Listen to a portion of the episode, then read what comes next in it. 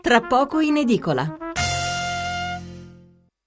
Riprendiamo con la nostra rassegna stampa e parliamo di eh, questa ennesima, direi, tragedia familiare a Roma. Mm, è accaduta ieri e eh, ancora c'è chi combatte eh, per la vita. Ne parliamo con Cristiana Mangani, una collega del Messaggero. Buonanotte.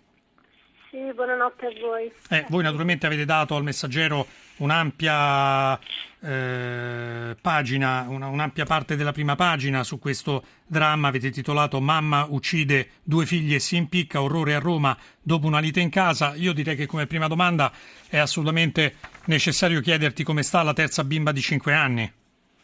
Guarda, la terza bimba naturalmente è ancora in prognosi riservata, ha subito un'operazione di 4 ore perché l'hanno dovuto operare alla trachea e all'esofago. Considera che è stata operata dallo stesso dottore che ha operato Papa Giovanni XXIII, quindi mh, adesso è in ospedale, è ancora in gravissime condizioni, però forse un, un lievissimo ottimismo si può avere rispetto al fatto che sopravviverà. E ecco. quando è arrivata in ospedale comunque pare fosse cosciente, non, non avesse perso completamente i sensi.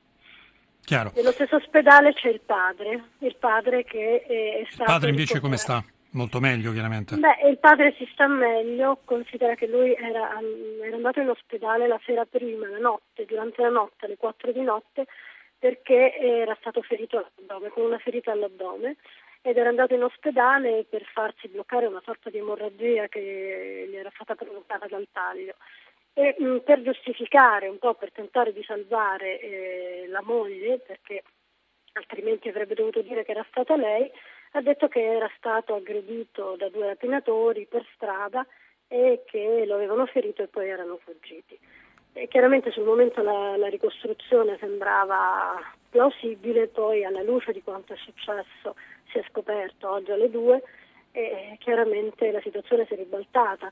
Inizialmente si era pensato con grandissimo sospetto che il padre potesse, potesse essere in realtà all'origine di tutto quello che era successo, che si era ferito in una colluttazione con la moglie, avesse ammazzato i bambini e poi si fosse fatto ricoverare. In realtà con il passare delle ore si è capito chiaramente che le cose erano andate diversamente. Ecco, ma come hanno fatto gli inquirenti a capire che la situazione era praticamente l'opposto di quanto si potesse immaginare inizialmente? Che poi quando avvengono queste cose, eh, purtroppo diciamo la verità, nove volte su dieci c'è il classico uomo violento in casa. Come, come hanno fatto gli inquirenti a capire che in questo caso la situazione era completamente differente? Beh, pur lasciando aperta comunque sempre un'eventualità, perché le indagini sono veramente all'inizio, però è proprio la ricostruzione, perché eh, la donna eh, aveva provato a, a uccidersi impic- impiccandosi, aveva messo, preso una cinta eh, da pantaloni e se l'era messa intorno al collo e aveva provato ad appendersi al, al, ai tubi del, um, dello scaldabagno. Però lo scaldabagno ha ceduto e le è caduto addosso, le è caduto nella vasca da bagno ed è morta eh, proprio per la, do- per la doppia cosa, sia per il fatto dello scaldabagno sia perché e quindi loro lì non hanno, gli inquirenti lì non hanno avuto quasi dubbio perché era una dinamica che presupponeva il fatto che lei avesse già ucciso i figli e poi avesse tentato di uccidersi.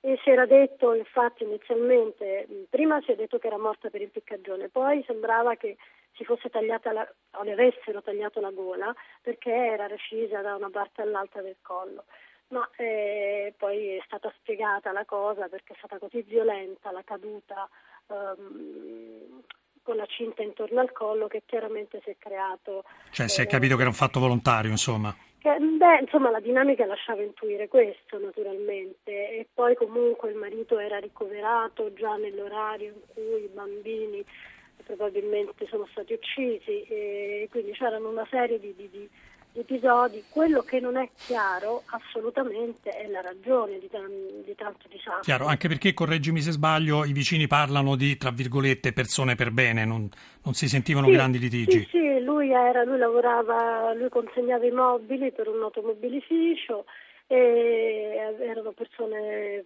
per bene, vivevano in questo palazzo occupato in realtà da dieci anni dove si conviveva civilmente con tante altre persone e comunque non avevano mai dato segni di, di particolare di problemi.